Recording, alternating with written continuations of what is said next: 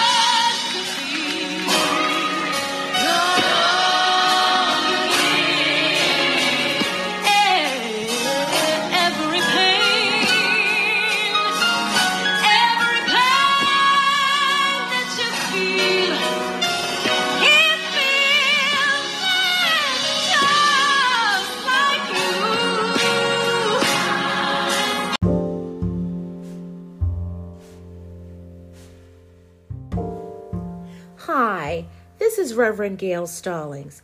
Now, I know you're wondering what is the Logos Masterclass? Well, you're listening to a session, and it's comprised of four women of God with one vision to transform their listeners' minds and hearts to grow in their faith and understanding as disciples of Jesus Christ. Each episode will vary in format through preaching, teaching, illustrations, and interviews. Each week will feature a different host. You can join Minister Christina Ladson, Reverend Sherry Lupton, Reverend Marissa White, and myself, Reverend Gail Stallings. Tune in on Tuesdays at 3, Wednesdays at 4 p.m., and Saturdays at 3 p.m. That is the Logos Masterclass. Stay tuned.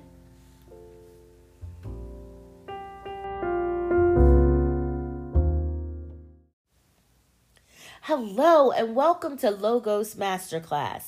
I'm Reverend Gail Stallings, a United Methodist Church pastor out of the Pendel Conference.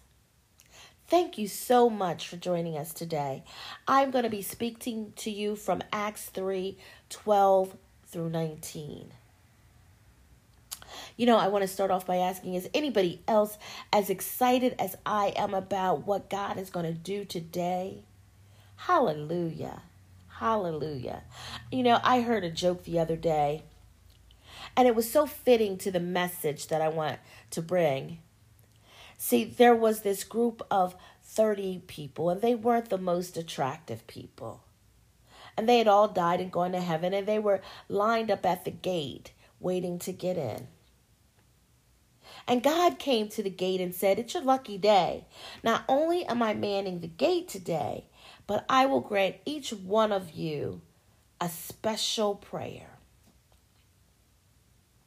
So the first person steps up to God and he says, I want to be beautiful. I want to just be beautiful.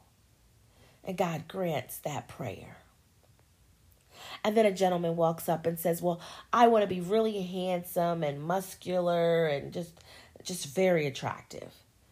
And God grants his his prayer. And so that seemed to be the theme of all the requests, all the prayers from the people lined up. And there was this gentleman at the end of the line, and he was just laughing and laughing. He was laughing so hard that he fell to the floor. Finally, it was his turn. And God asked him, What is your prayer? And the man said, I pray that all of them are ugly again. That's not very nice, but it's funny, right? But the thing about that, the thing about that is too often our prayers are about us. We pray for ourselves, for the me. And we neglect to pray for the we, our brothers and sisters. We, we neglect to remember the power of prayer or that we can ask to affect the lives of others and make a huge difference. So, today I want to talk to you about praying together and for each other. Let us start off in prayer. Merciful, Almighty, all knowing, all powerful God of all. First, Father, we want to thank you for waking us up to see another day and to enjoy this invitation to worship with you. Father, we thank you for the breath in our lungs. Father, we thank you for our limbs. We thank you just for the joy of another day. And Father, we ask that you meet us here and you open up our eyes, open up our ears, our spirit, so we can hear all that you have for us. Father, we are hungry. We are we are waiting for the nourishment that only you can provide our soul. And Father, I ask that you use me as a vessel, Father. Father, I ask that you deliver your word, your message through me. Father, thank you for this day. As we sit, sit here and wait to hear your message. Fill us, Lord. In Jesus' precious name we pray. Amen. Let me ask you a question. How many of you believe in God? I know that's a silly question, but how many of you believe in God? I have another one for you. How many of y'all believe in Jesus's Jesus that Jesus Christ died for you, rose on the third day after being crucified, walked the earth again briefly, after which he ascended into heaven. Here's the hard one. Here's the hard question. How many of you believe in the miracle producing, transformative power of God? Yeah, me too. But, but can I be honest right now? Can I tell you something? I'm going to be completely transparent for a minute. Sometimes I'll pray about a situation and then I'll let it go and I'll forget about it, you know, just just letting God do his work. But when something happens, when God answers that prayer, sometimes I'm like shocked. I don't know about you, but sometimes I am shocked because, you know, I, what I got was much more than what I expected. And sometimes, sometimes what happens, what I get is different than what I asked or different than what I expected. It is the mir- the miraculous thing that that miracle kind of thing that looks like the lame man at the gate who was begging for money. And I guess in his mind a miracle would look like more money than he normally gets, right? But instead, Peter and John prayed in the name of Jesus and asked that a lame man, crippled from birth, would be given the ability to walk. And so he did. That's a miracle. It's that kind of miracle. You know, if that were to happen today, right now, right before our eyes, would we would we think it's some kind of trick? Would we would we believe it? I don't know, but shouldn't we be anticipating, even expecting miraculous signs with certainty if we call on God? And shouldn't we be moving like that, walking like that with this confidence, this assurance, our shoulders back, confident, knowing that God hears us and answers prayers? When Peter asked the crowd, Why do you wonder at this? He's asking, Why are you surprised that God is at work here? Did you think that we had the power to do something like this? Pray together and for each other. You see, Peter uses this opportunity to redirect attention away from the crippled man leaping around in the courtyard to get it focused where it belongs on Jesus, the Son of God. He grabs this opportunity to explain why Jesus' name and praying in the name of Jesus has the power to make a lame man walk for the first time in his life. He explains the God of Abraham, the God of Isaac, the God of Jacob has glorified the one who was crucified. The very Jesus who died, who was traded for a murderer, is the conduit to life and healing.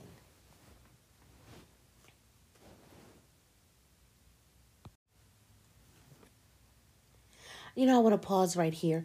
Can I tell you something about prayer?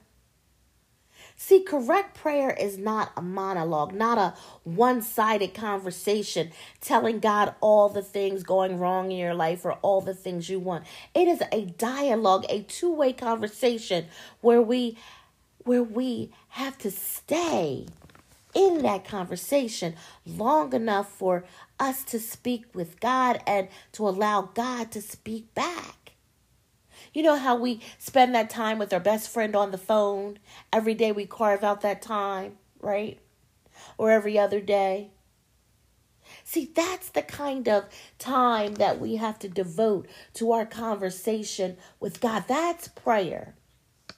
So every day we have to give some space and time for prayer, that conversation with God. And here's the thing once you make that kind of space for God, He will be talking to you every day and in every situation. Every situation. I remember uh, last summer I did a sermon and I talked about the voice of God. And so after the church service, one of the uh, youngsters in the church, one of the young people in the church, came up to me and said, Pastor, what does God sound like? How does God speak to us? Well, I'll tell you, one way God speaks to us is through his word, the Bible. And and you know what? What I've discovered, I don't know about you, but what I've discovered is every time I crack open the Bible and want to spend some time just reading and studying and reading and studying, every time I do that, it doesn't matter whether I do it first thing in the morning, the middle of the day, or the evening. Two things that happen. I'll either get sleepy or distracted. That's the enemy. See, the enemy doesn't want us to have that conversation with God. Another way God speaks to us is through people.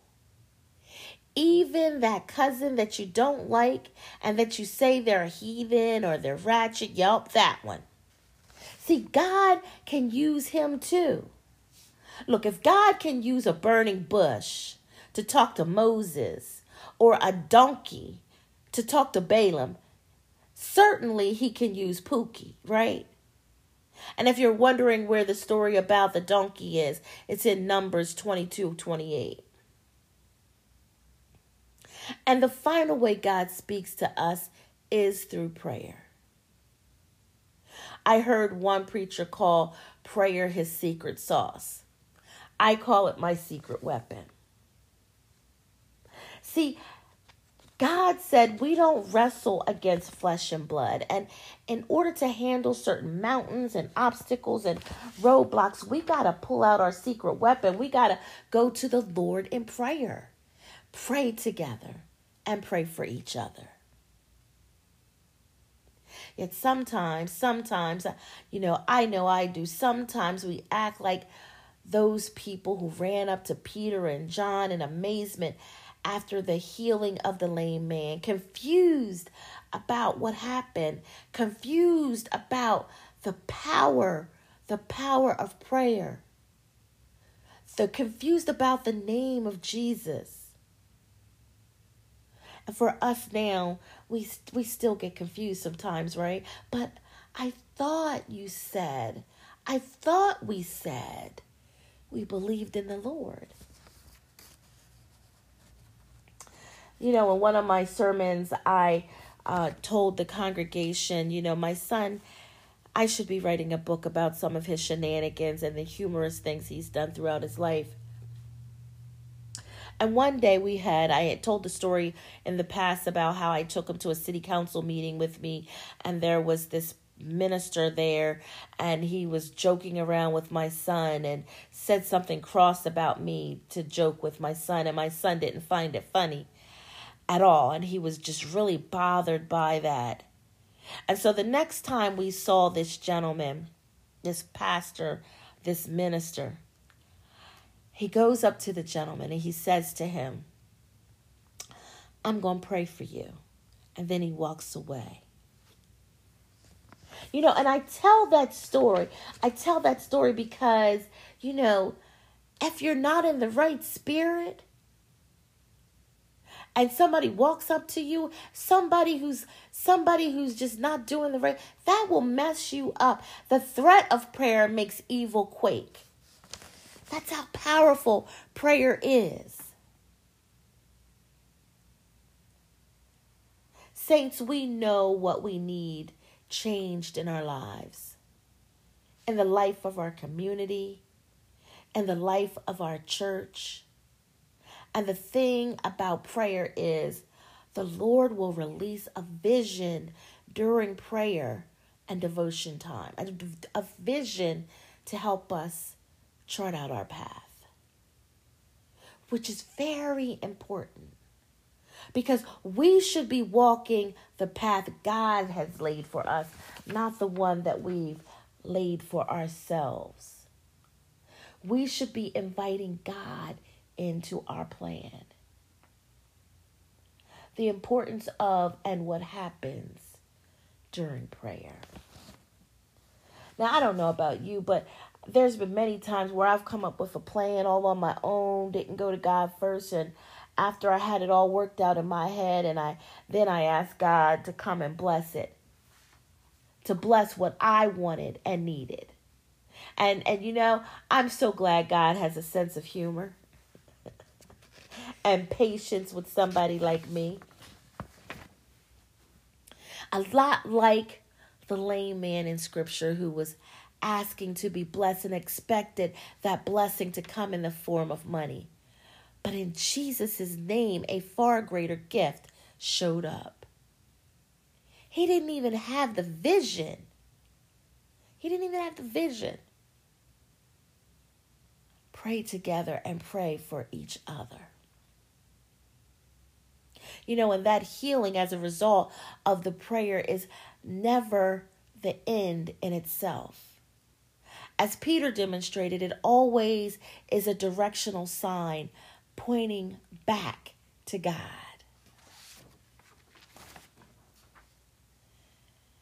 Have we become like the beggar at the beautiful gate, a fixture in the landscape that has become invisible to those who pass by our corner every day? What exactly would it take to get us on our feet, leaping for joy and giving God praise in such a profound way that people would flock to see what the commotion was about? Wow. Just like in Scripture. From today until the end of May, I want to invite you to join me for a season of renewed prayer. Renewed prayer for our church, for our community, for our nation, and for each other. Let us pray together and for each other. Let our prayers call forth healing and communion. Let our prayers call to mute disease, anger, and injustice. Let our prayers resound loudly that we believe in the power of the name of Jesus Christ and the mighty hand of God.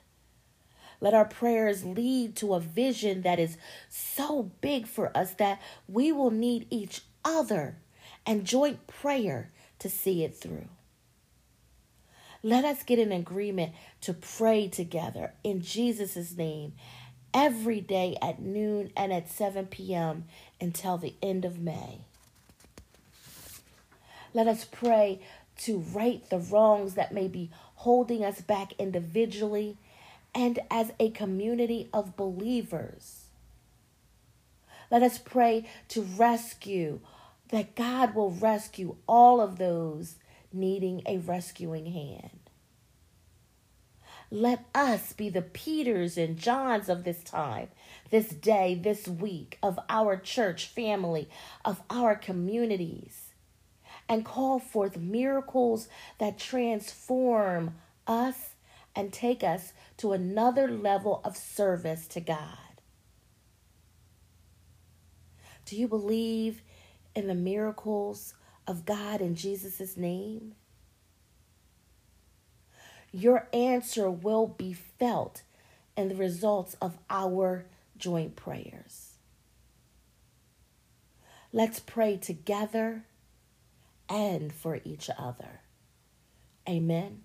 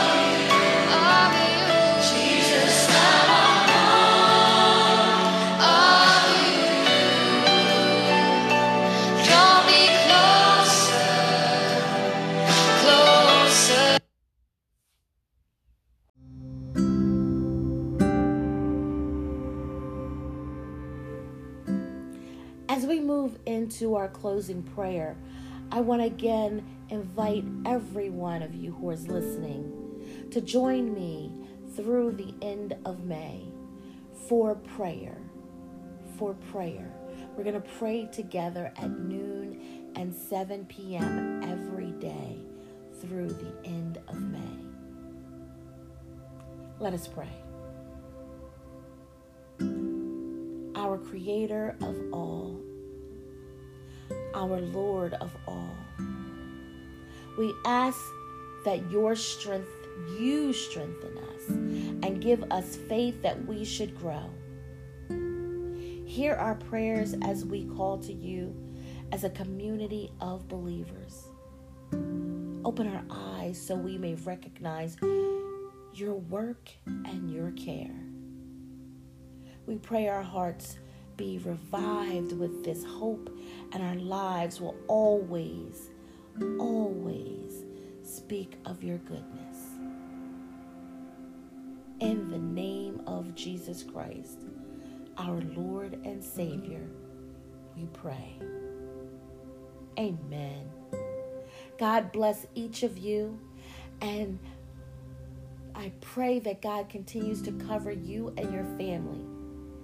Peace. And we will talk to you again next week. Amen.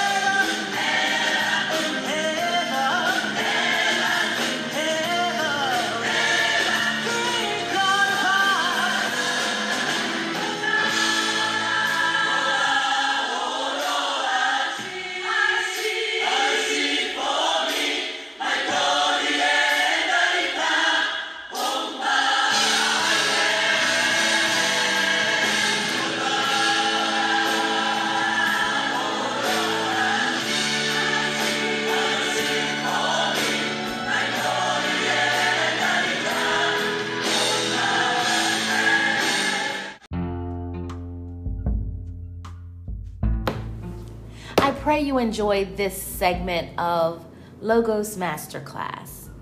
We'll be back again next week. Have an amazing.